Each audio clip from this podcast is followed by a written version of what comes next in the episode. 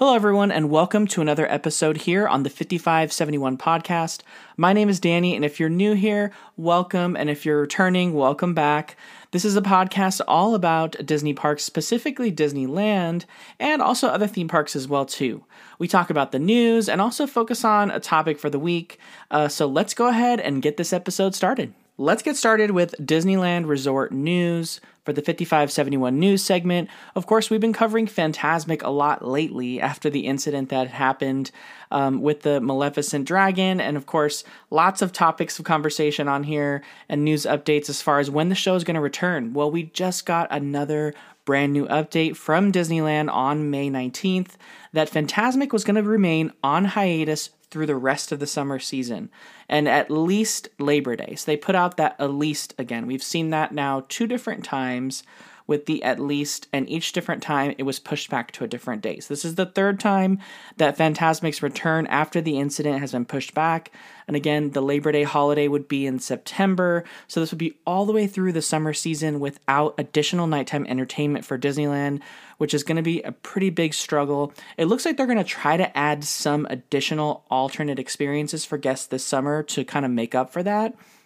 They, is- they issued a few statements about it. So Disneyland said, We are taking this time to evaluate the show and explore opportunities to add new magic and touches for guests to enjoy.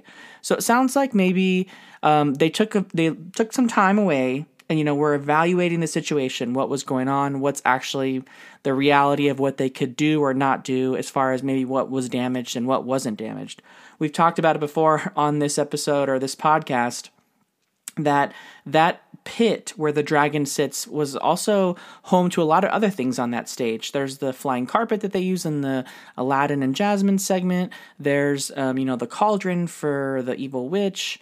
Um, there's like the big pedestal that comes out of the ground for Maleficent when she's transforming into the dragon.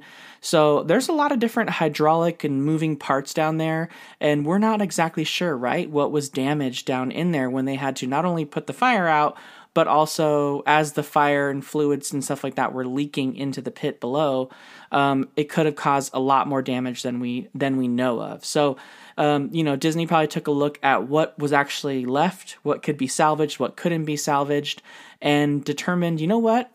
Even though this is Fantasmic 2.0, we made some really well received changes over at Walt Disney World, where we added a new Moana segment, a new Frozen segment, maybe we should take time to reevaluate that and do something different with Disneyland's Fantasmic. Um, and it's a little weird because we have only had Fantasmic 2.0 not very long, right? Um, I think, I, I, can't remember, I was talking about the dragon, like it was just over 10 years old or something like that. Not a long time. Um, and that was, that dragon debuted with Fantasmic 2.0 over at Disneyland. Um, so, are we going to be getting a Fantasmic 3.0 or a Fantasmic 2.5 with you know some additions and maybe a different dragon experience? We'll have to wait and see. But they use that specific verbiage. Uh, they said we're taking this time to evaluate the show and explore opportunities to add new magic and touches for guests to enjoy. So, what do you think? Let me know um, on any of the social medias. Do you think uh, you'd be down for Moana being added to Fantasmic, Frozen, or other newer movies uh, that might resonate with newer guests nowadays um, than what we already have. Um, it's interesting, you know. I'm I'm down for some changes. I thought the F- Fantasmic at Walt Disney World, um, the changes that they made were awesome. Especially the Moana segment was very well received. But as far as a statement as to why um, they continued to you know push the show further out, um, through September beyond additionally just adding magic touches. Uh, Disney also provided a further statement saying, Our goal is to always deliver the best possible show for our guests. With that in mind, we've made the difficult decision to put Fantasmic on hiatus through at least Labor Day. Teams are actively exploring alternate entertainment offerings for guests this summer, and we look forward to sharing more soon. So they're definitely working on some sort of something, right, to take the place of Fantasmic um, to help with that nighttime entertainment, right? They have the Wondrous Journeys fireworks show, they also have the Magic Happens parade. But they don't have another large show on the other side of Disneyland like Fantasmic to kind of take away from that. So, what can they bring back? Can they use just like the Mark Twain and maybe do like a fun little moment with that? Some sort of alternate thing that they offer this summer because there's definitely a need for it, right? That's why they have Fantasmic through the summer season. They're going to have the larger crowds. They need something to pull guests to that side. So, I can imagine seeing them do something with the Fantasmic um, portion of maybe the Mark Twain. Um, you know, that's kind of what I'm thinking. Um, or maybe we see something totally different. We'll have to wait and see. Now, it's not realistic to think that Disney's going to just pull the plug, flip the switch, and bring over Magic or the Paint the Night Parade or the Electrical Parade, right? These are big productions that require a lot of new additional cast members and hiring. Um, it would require months of casting and rehearsals and choreography learning, and none of that can happen before summer, right? We're already just weeks away from, or one week away from June. Uh, you know, all these people saying, oh, we'll just get Paint the Night Parade. No, no. They haven't posted any casting calls for Paint the Night Parade. In addition to that, they have to teach all those people that get hired all the choreography, have some time to rehearse, and then put out the parade. So if we see Paint the Night Parade come back, not saying it's totally off the page, right? Like they'll never do it. Um, but this summer, definitely not going to happen. There's just no timelines for it. Typically, when Disney posts casting calls, we always see that too, right? We saw right before the announcement of Rogers the Musical. We saw it just before Magic Happens Parade. So we kind of always knew kind of when things were coming. Um, so I doubt that they're going to be doing that, um, especially too. We have to remember as well um, the final segment of the Paint the Night Parade, the big giant Mickey grand finale float, well, the entire segment song for that whole part of the parade is Zippity Doo Dah, right? And what is Disney doing right now? They're getting rid of Splash Mountain and the music that's involved with that movie um, to make way for Tiana's Bayou Adventure. It wouldn't make sense to, you know, carry that song on in a parade uh, in perpetuity for however long they want to do it. Um, so I feel like before Paint the Night comes back, it really does have to have a change in its soundtrack. And does Disney want to really invest in that right now? I don't think so. And then, of course, casting all those people for the parade. Additionally, that's hiring, right? And what, what do we know right now? Disney's doing layoffs. So they're going to try to find some alternate experience that they could do already. And what they could do already is with the cast that's already there, already trained, and already available to do Fantasmic, right? There's a bunch of cast members now that won't have a job through the summer that work in Fantasmic that rely on Fantasmic. And I'm sure Disney will find alternate experiences for them to do um, in different parts of the park. And something that they're trained to do would be like portions of Fantasmic. So that's how I feel like it's going to be like maybe just the Mark Twain segment, like a little fun character thing. Um, who knows? We'll have to wait and see. But I feel like that'd be the best use of those cast members. It would save Disney money from having to hire additional people for some sort of new entertainment thing, or it could they could just train those same cast members on something small and quick that could get through through the summer season with some additional entertainment offering. Some other major news happened recently too, of course. We also have been covering a lot the construction over at the Disneyland Hotel of the brand new villas at the Disneyland Hotel. Um, that fourth tower that was added there finally received a name. Uh, and I actually was there on the day that they kind of opened it up and revealed the name and that name is the Discovery Tower. So now we have the Fantasy Tower, Adventure Tower, Frontier Tower, and Discovery Tower. Uh, a lot of people were kind of up in arms on this in Twitter, saying that it was like a reference to Disneyland Paris, or that it was a hint that our Tomorrowland's changing to, um, you know, to Discovery Land or Discovery World, whatever it's called at uh, Disneyland Paris, because they don't have Tomorrowland.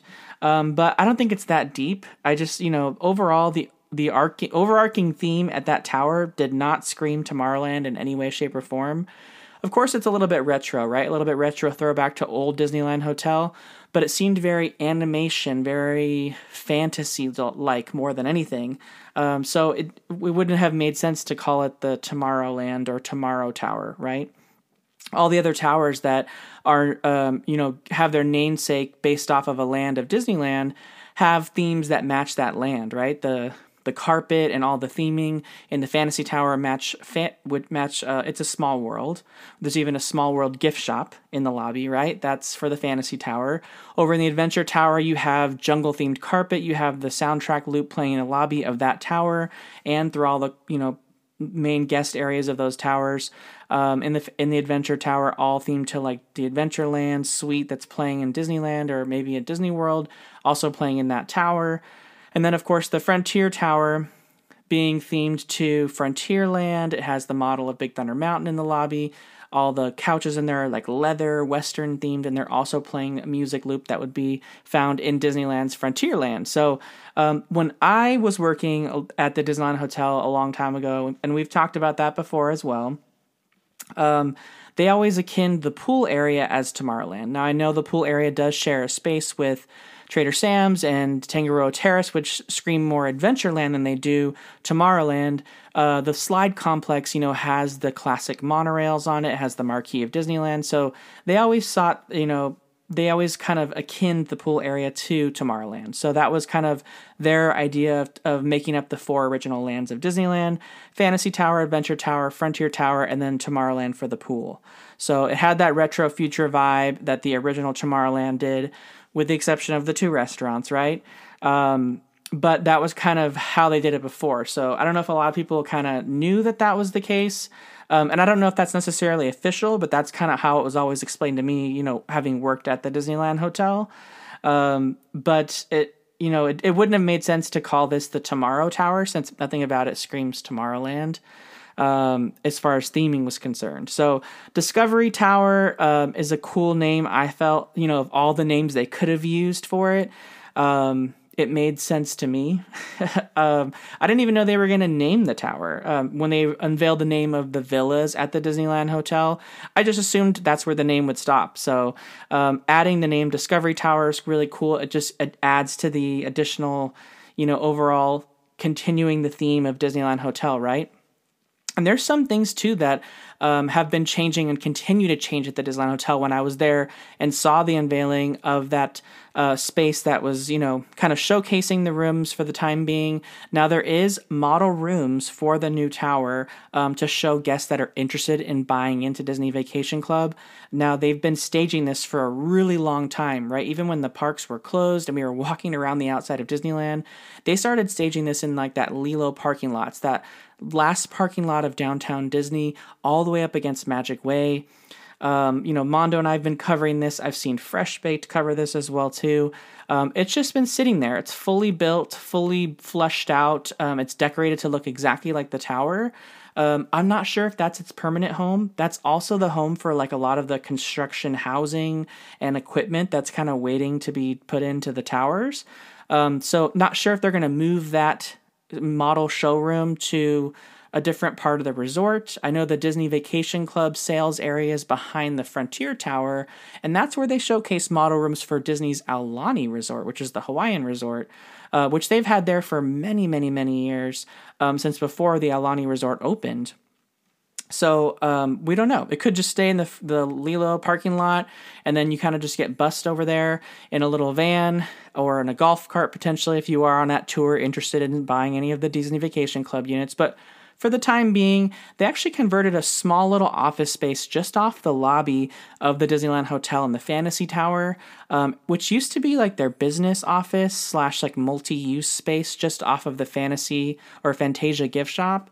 Um, they've used it as like a small sort of model room. They have furniture in there that you would find in the hotel rooms. And then, of course, they have sales desks in there for the Disney Vacation Club sales representatives that can give you information and talk about different things as well. And there's lots of photos and booklets that they can hand out and show you um, of the different rooms and available types of rooms, etc. So, um, but other changes that are happening, I noticed they added a ton of outdoor dining space, including some fire pits over by the coffee house uh, location, which is just off the convention space. Um, as more and more groups continue to come to the Disneyland Hotel, we find that there's a big need for those guests to have, you know, their coffee, um, a space in the morning to get a quick breakfast. Uh, you know, those guests typically aren't visiting the hotel or the theme parks. They're there for a group. Their group just happened to have chose um, the Disneyland Resort uh, for you know nearby amenities and potentially if those guests wanted to go to the theme parks, but some of them don't. So having some really nice places to kind of sit out in the morning, maybe sit by a fireplace at night. There is a big fireplace over by you know Trader Sam's. We all know that and have seen that. But adding some more additional space, you can tell they're getting ready for a larger number of guests at this hotel. Um, in addition to that, we're seeing some additional, you know, land space being put around common areas in the grounds. A lot of things are slowly changing at the Disneyland Hotel, and rumor has it that uh, Steakhouse 55 is really close to reopening. Now, whether it reopens as Steakhouse 55 or something totally different, we've heard a lot of reports that the area is being cleaned out, cleaned up, getting ready for guests once again. Not that long ago, they cleaned up and kind of opened up the space which is for the lounge of Steakhouse 55. A lot of times, guests are just using this space to kind of sit and wait for their reservations over at Goofy's Kitchen, which is right next door to it. And then also, during some of the busier times that they have larger groups at the hotel, we, we are seeing the lounge being used as an actual lounge as well too, with offering drinks and some kind of other things like that. But that's only been few cases uh, here and there. Nothing officially open just yet but things are starting to move over there. So that's something to look at too. And it would make sense for them to reopen this somewhat close to or near the reopening of this new, new tower that's being added. And as we all know, if you listened to the podcast before, this brand new Villas Vacation Club tower is going to be opening at the Disneyland Hotel on September 28th. Now, that day also plays another significance with another hotel we'll talk about in just a little bit. But Something we learned also, in addition to the Discovery Tower being its name, uh, we learned how many rooms this hotel tower would bring with it. Um, so it's going to bring 344 total additional rooms to the Disneyland Hotel. Of those 344 total rooms, 326 would be exclusively held for Disney Vacation Club um, villas, you know, using for their points and things like that. So not fully committed. I'm not sure the reasoning for that. There's probably some sort of uh, tax purpose or some sort of maybe zoning thing that required them to provide some of it for regular hotels, some of it for Disney Vacation Club. I'm sure there's some sort of loophole there that that's the reason for that. But the good news is um, there is always going to be rooms available for guests to book uh, if they want to pay to just stay in those rooms. They are bigger rooms than the regular hotel rooms for the most part. They all do come with kitchens or kitchenettes, uh, which means you'll have things like a microwave, a large refrigerator, full kitchen area with like, you know, dishware and things like that. And in some cases, the rooms have washers and dryers. So um, it's definitely a, a, a, step up, right, from a regular hotel room. And some people like those additional amenities. Um, of course, there's a lot of Disney. Ho- there's a lot of hotels around Disneyland that offer similar amenities like that. Something like your um, your you know Hyatt House or your Marriott Residence Inn, things like that. Um, but this is going to be on property, so it's nice to know that even though it's a very small number, um, there'll be a small number that you can always book as a paying guest. Because I would imagine as a Disney Vacation Club guest, these villas are going to be booked pretty heavily right away when they first open up for booking with points. Um, of course, we know bookings already opened for all of the villas um, right now, kind of up until the end of the year for just paying guests, right? They hadn't figured out the points value just yet. But they have put that out now, and it'll be soon available to guests that have Disney Vacation Club to start booking it. So just you know as as history would tell us right disney's grand californian hotel only has a very limited number of disney vacation club villas and they spend probably 99.9% of the time fully booked all the time by disney vacation club guests rarely being open for regular guests to book because there's such a limited number. Um, and even the thought of adding 326 just specifically for disney vacation club members it's not really a lot in the grand scheme of things. You have to think there are thousands of rooms available at Walt Disney World Resort, and all of those Disney Vacation Club resorts have ownerships of different guests um, into the, all those resorts, including people that own in Hawaii. So, all those guests that have ownership in these resorts all have vacation points that they could choose to use in California, which before this tower opens, is really difficult to do. Like I mentioned, it's almost impossible sometimes to get a villa at Disney's Grand Californian Hotel and Spa unless you are um, someone that has priority booking there if if that's your home resort. So the Disneyland Hotel adding all these villas is really going to give more opportunity for guests to book there with vacation club points, but it's probably going to mean that for the most part, all of the Disney Vacation Club held rooms are going to be fully committed. So there's going to be probably a very limited number of villas to book for money And so uh, those will be, um, so it's always worth at least checking. And there's no difference that you have to do. You'll just be searching for rooms as you would normally um, on the Disneyland website at the Disneyland Hotel, and it will show you all the available rooms, and the villas will be indicated as like a villa, right? So you'll know it's different from the actual hotel rooms, like standard view, preferred view, pool view, all that kind of stuff. Um, so it, that's something to keep in mind if you are planning to stay at the Disneyland Hotel, and of course this intro period right after it opens, anyone can book it for cash. So it'll be kind of like an opportunity for all the guests to um, be able to experience those villas before they become probably impossible to book. But in addition to finding out the number of villas and the tower name, we also found out something else as well too while visiting is that that awesome new pool space that they're adding, which is really big and it's going to be adding a new splash area that's themed to Steamboat Willie. You might have seen a video on that as well. A new bar area that's like a quick little bar area on the under part of the tower and it's going to be connected to the main pool area. And the nice part is it's not going to be separated. So you don't have to be staying in the Discovery Tower in order to use that part of the pool, even though it's in and around that tower. Um, it's going to be fully connected to the main pool complex at the Disneyland Hotel, which is already the one of the biggest ones on property, of course. Um, it'll be shared. So if you're staying in the regular Disneyland hotel, you're going to have full access to that new pool area that's part of the Discovery Tower. Um, so if you you're like, oh man, we didn't get a villa, we're only staying in the regular hotel, we're not be able to experience it. You don't have to be staying in a villa. So that's a really nice thing to find out. Sometimes they are separate kind of resorts over like at Disney's Animal Kingdom Lodge, for example. They have Jambo House and Kidani Village. Now, there's two separate areas for Disney Vacation Club guests. Jambo House is attached to the main hotel, right? So it's mixed in with the regular hotel guests. They use the big, massive pool that's there for just Disney's Animal Kingdom Lodge. But a little bit down the road is Disney's Animal Kingdom Lodge Kidani Village, which is a separate resort just for Disney Vacation Club, and they have their own really large pool. And you can't go in there if you are a guest at Disney's Animal Kingdom Lodge. At least that's what they told us when we were checking in and have checked in before. So it's going to be only for guests staying at Disney's, you know, Animal Kingdom Lodge in the Kidani's Village section. So, um, it's it's nice to know you know that this is fully open to all guests and there's not that separation like that. So um, that's another perk that we found out. So, a lot of news coming out for the Disneyland Hotel as we get ever closer to that opening date of September 28th. Now, earlier I did mention that September 28th would mark another significant day for another Disney Resort hotel. Um, this one's coming to us over in Orlando at the Walt Disney World Resort, but unfortunately, this one's a little bit more sad, a little bit more somber.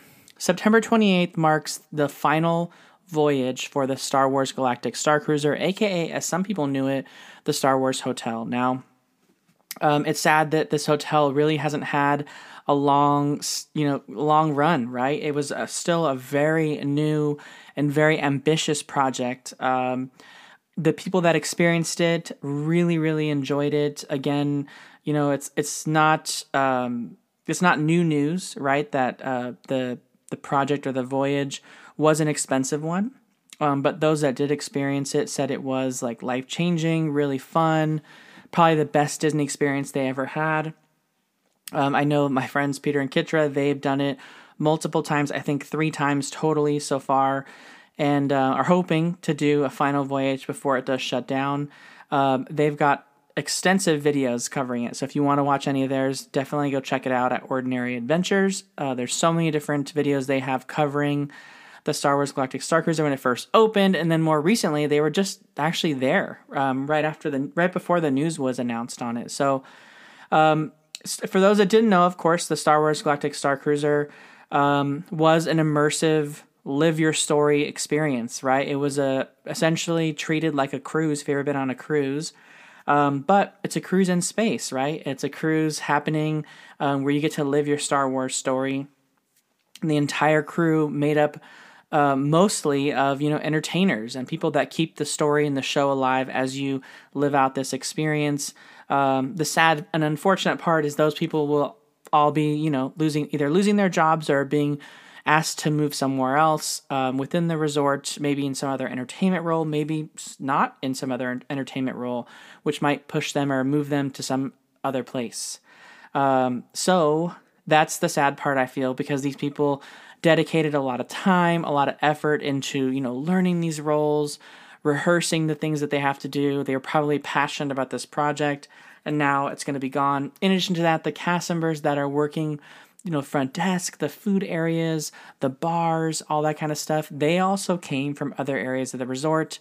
A lot of times giving up their seniority and their time worked at other locations to work on this project, now for it only to be shut down. So it is unfortunate. Some people were just saying, oh, it's too expensive, it was doomed from the start, but I really feel like um, you know, they were there this is a very you know with only about a hundred guest rooms and the price that they were charging they have to you know it's a, an expensive thing to run. They have actors you know that are living and breathing on this ship they have to pay. So it's an expensive thing to run. I'm not sure what the margins actually were uh, for each of the guests staying uh, but i would imagine it's not too much um, but not you know giving an excuse saying that it wasn't you know out of reach for most people uh, you know, with around six thousand dollars for two nights, you know, for a family of four.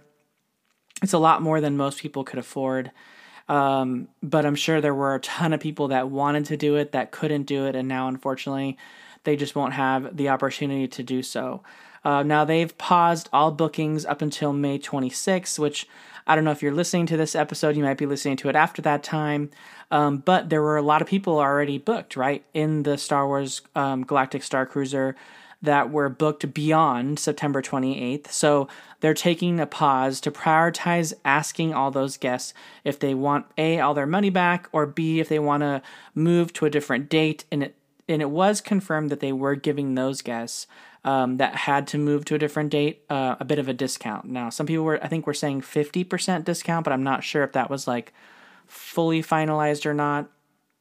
Um, so they are giving those guests priority um, to book first. And then once all those guests have chosen their respective days that they would like to go, um, they will then um, allow other guests after May 26th to book the remaining cruises for the rest of the year. Now, at the time of recording this podcast, um, the final cruise voyage of the 28th to the 30th is already fully committed. So the final voyage is fully sold out with just the guests that either A, already had that date coincidentally, and B, the guests that moved their dates from sometime in the September to December range uh, that were, you know, being asked to move to a different date. So a lot of people wanted that final voyage. So as close as they can get to the next, like second to the last, maybe third to the last, I'm sure those are all going to book up really fast. So I know if you are interested um, booking the Star Wars Galactic Star Cruiser,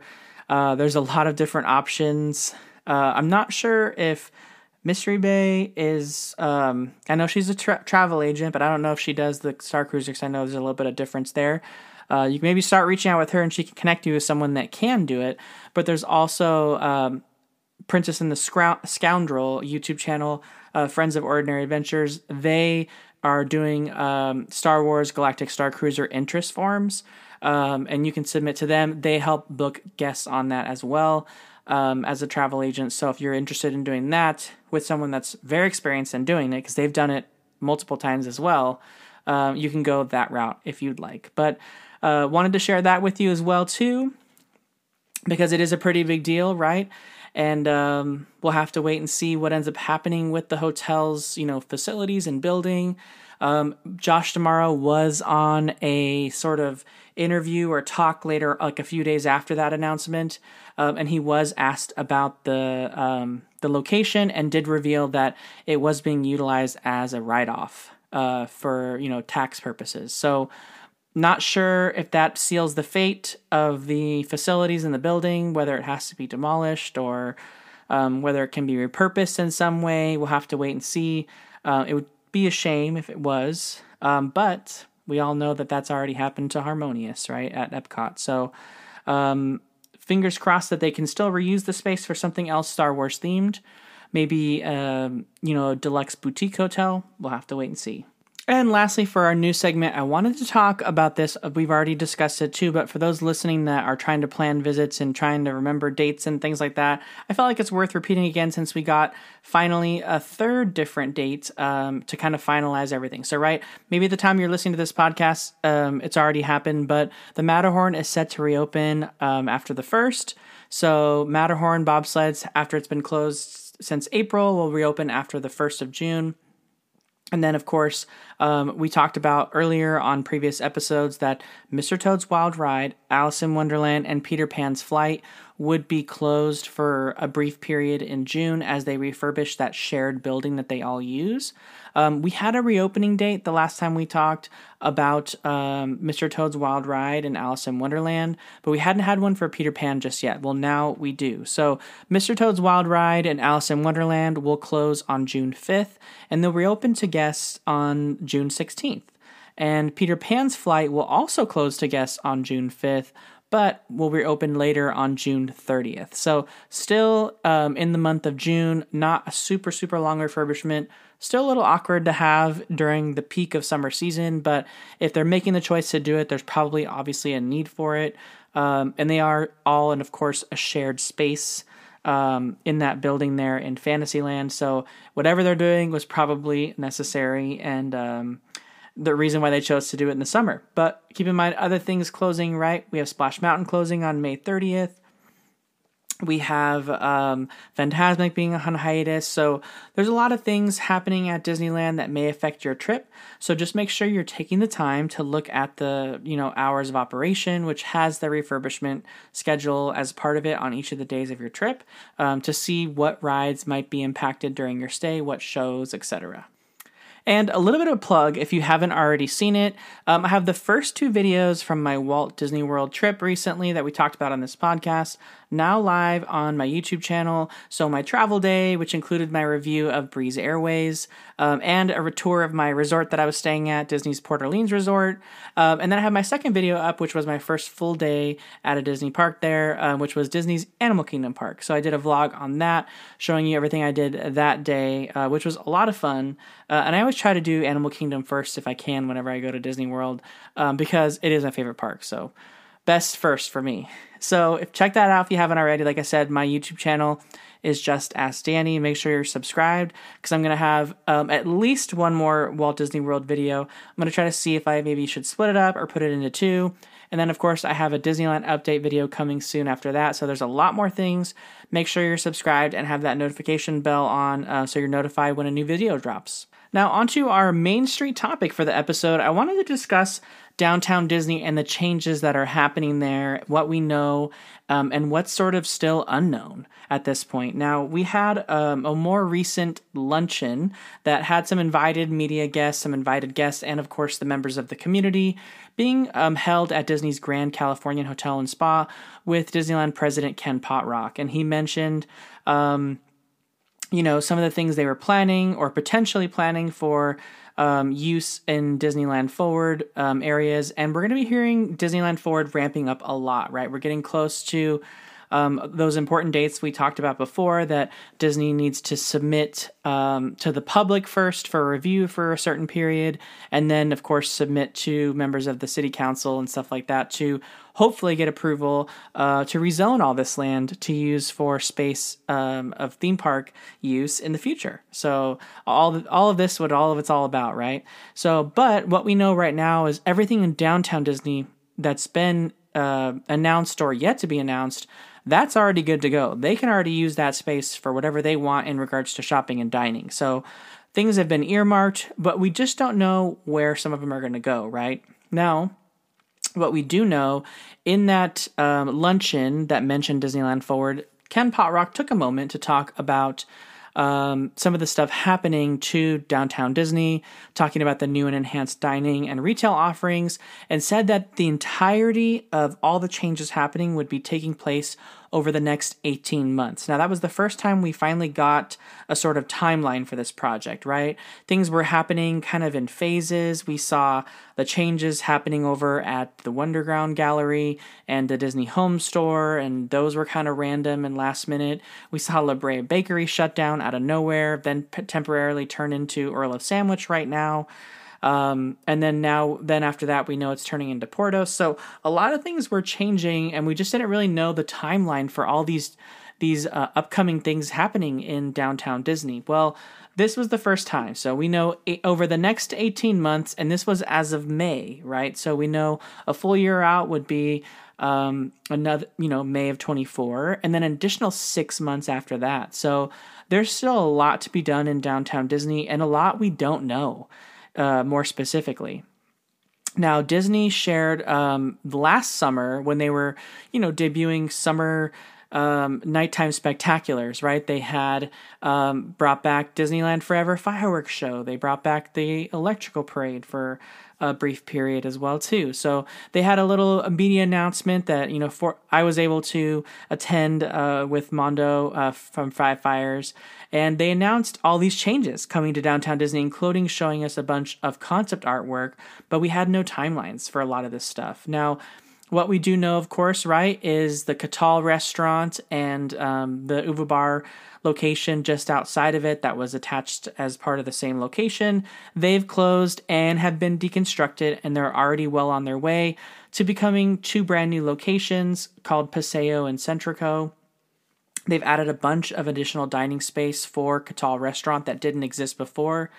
This not only includes above the Wonderground Gallery and the Disney Home Store, which before were not locations uh, for Catal Restaurant before, um, and then additionally the Sprinkles Cupcake location right next door is also being absorbed for additional space.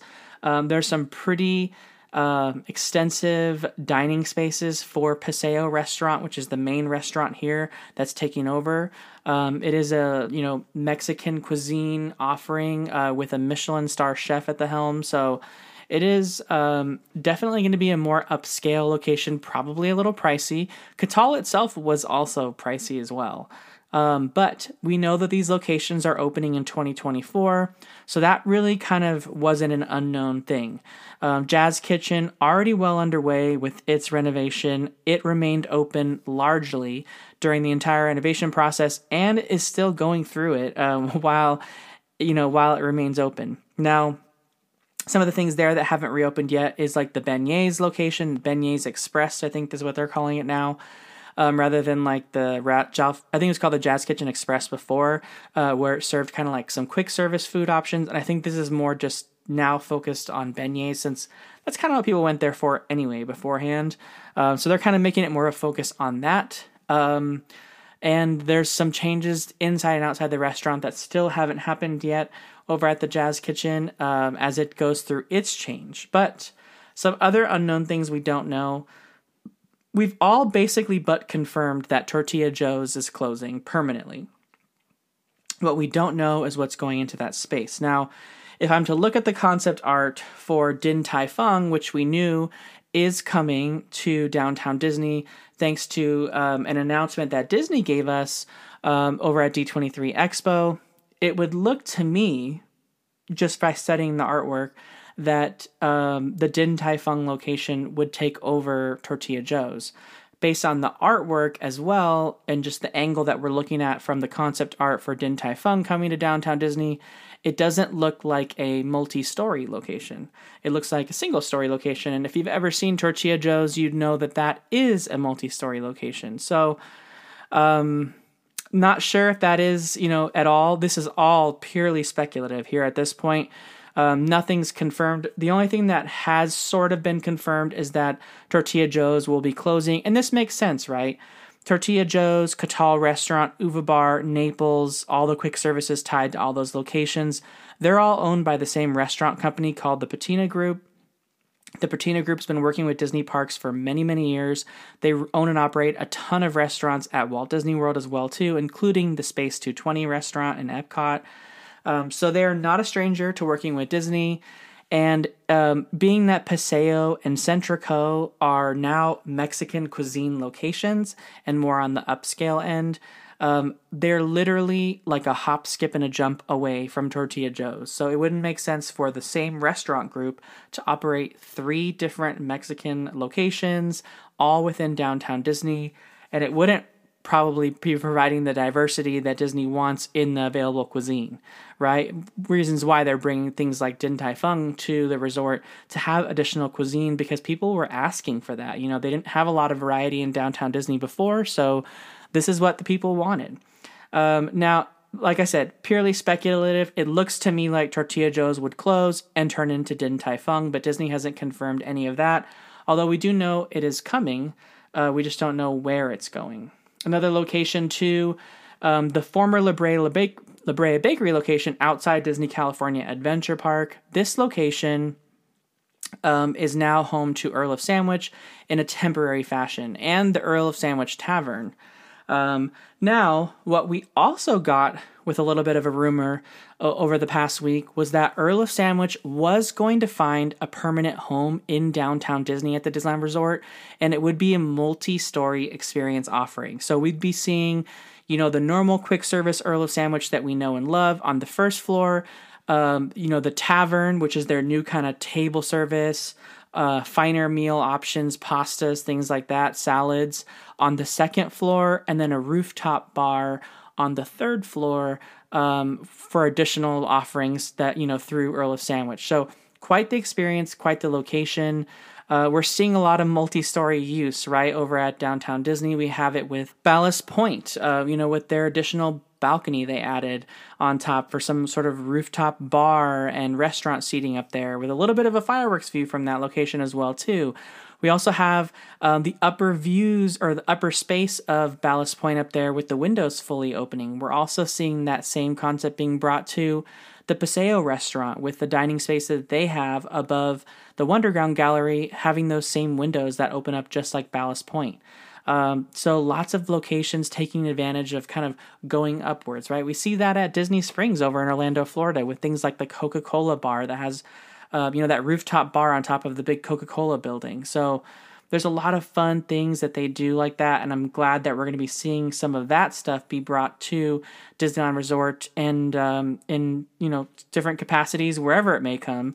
Now we know right now the space that is off that is being occupied by Earl of Sandwich temporarily. This will not be the location for the tavern and this new multi-story Earl of Sandwich location that's been rumored. Um, we know based on what Disney's already confirmed that the location that Earl of Sandwich is currently occupying, that former old building of La Brea Bakery, will become Porto's Bakery eventually. Now, Porto's is going to be imagining an entirely new location, also multi story, and was also rumored to have its own tavern or bar experience as a part of it too for the first time with Porto's. So, this would be all new for this location, and um, it would obviously require the former building from La Brea Bakery to be demolished, right? Because this concept isn't going to fit in that spot in its current space. So uh, Disney did say that Earl of Sandwich would be able to occupy this space while they reimagined a new location for Porto. So they're probably in the development stage of how they're going to fit it, what they want to do, what the plan is. I was talking a little bit on Mondo Speculation Sunday um, show live stream on his YouTube channel for Five Fires that um, you know the ticket booths don't really have necessarily a need for all of them anymore in that esplanade space right? Now there was a time back not that long ago you know before the before magic bands before kind of you know the covid era where everything became kind of touchless um, and you know more things moved into the disneyland app there was a big need for the ticket booths. Almost every single day, all the different, you know, almost all eight of the ticket booths, because there's four on each side, had queues and lines outside of them uh, with tons of guests just waiting to buy their tickets each and every single day. And now, you know, with reservations and things like that, people need to have tickets in advance. There's not a lot of same day purchasing going on because um, it just doesn't really work with that reservation model. Um, so ticket booths kind of for the most part remain empty. They're kind of just sitting there and, and you know taking up a lot of space in the Esplanade area, um, which has been rumored totally different topic uh, for another episode, but the Esplanade has been rumored to receive some sort of reimagining multiple times, and it's never truly happened or been announced. So maybe um, you know this new Porto's location because I feel like they would need a lot more space than what the La Brea Bakery has and is currently offering, even with its outdoor space. Um, would require maybe to get rid of a ticket booth or two um, to give them that additional space as you're, you know, kind of extending out downtown Disney into the Esplanade. You know, they don't really need to have that ticket booth space, and they still have a whole other four ticket booths if they were were need to using them uh, on the opposite side, on the Harbor Boulevard side of Disneyland's Esplanade. So. Um, all food for thought, but we know that um, Earl of Sandwich is going to go away at some point and become Porto's. Um, and then Earl of Sandwich, again, rumored to be sticking around in downtown Disney at some point in a newer space or in a, in a space that we maybe knows another location that's going to randomly close that we don't know. we'll have to wait and see. Um, but some of the additional artwork that we saw, right, was that new space where they took away the AMC theaters in downtown Disney and all those other locations that were closest to um, the Disneyland Hotel, like the Starbucks, etc. Now we saw a lot of new concept art that showed some mid-century modern um, you know, architecture, things like an outdoor stage for live entertainment, which we know is a big deal in downtown Disney, and more of a focus, right, as they turned it into more of a destination. Um, and a bunch of additional uh, restaurants and shops, including like a big outdoor green space. Now, this was all planned for that kind of big space next to the Disneyland Hotel, but it sat for so long as a dirt pit after they demolished all those spaces and really had no work being done for quite a while. It wasn't until just recently, almost the last couple weeks, that they started really ramping up work on this location, laying foundations. There's a lot of stuff going on there now. They've had, you know, infrastructure put in underneath the foundations, foundations are laid. Um, they've also extended the construction walls way into the pedestrian walkways of downtown Disney, and there is very narrow corridors now over by the monorail station in downtown Disney, the security checkpoint for the Disneyland Hotel, and that space right by Star Wars Trading Post. So it is a very tight space right there. They still managed to keep the live entertainment stage, but man, when there is live entertainment there that's a little poppin', it's going to be very tight in that space. So, um, you know, it's it'll be curious to see how long they're doing it for. But what we don't know about that space largely is what's going in there. We know that there's going to be a stage, like I mentioned, an outdoor greenery space, because we saw all that in the concept art that they unveiled at last summer's media event for Spectaculars. Um, but what we don't know is what's going into those additional shops and restaurants just behind that stage. Um, now, this could be a spot for Din Tai Fung.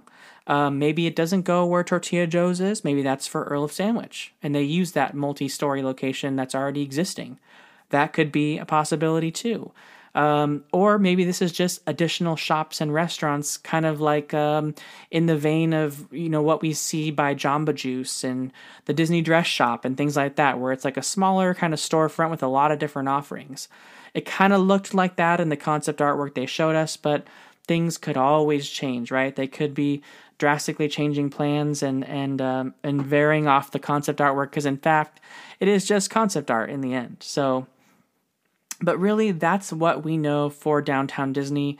Um, there was one additional concept artwork they showed um, that uh, we were discussing as well too. I was talking about it with Peter. I think he tweeted about it too on his Twitter from Ordinary Adventures.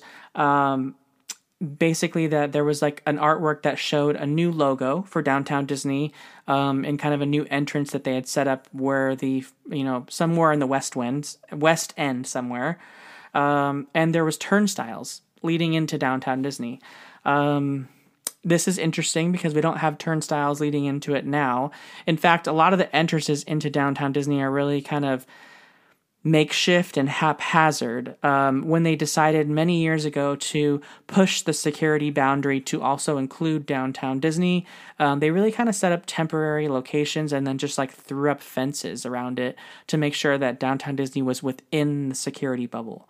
It was, you know, not that long ago before that downtown Disney was just a public space like any other, you know, mall in the Southern California region.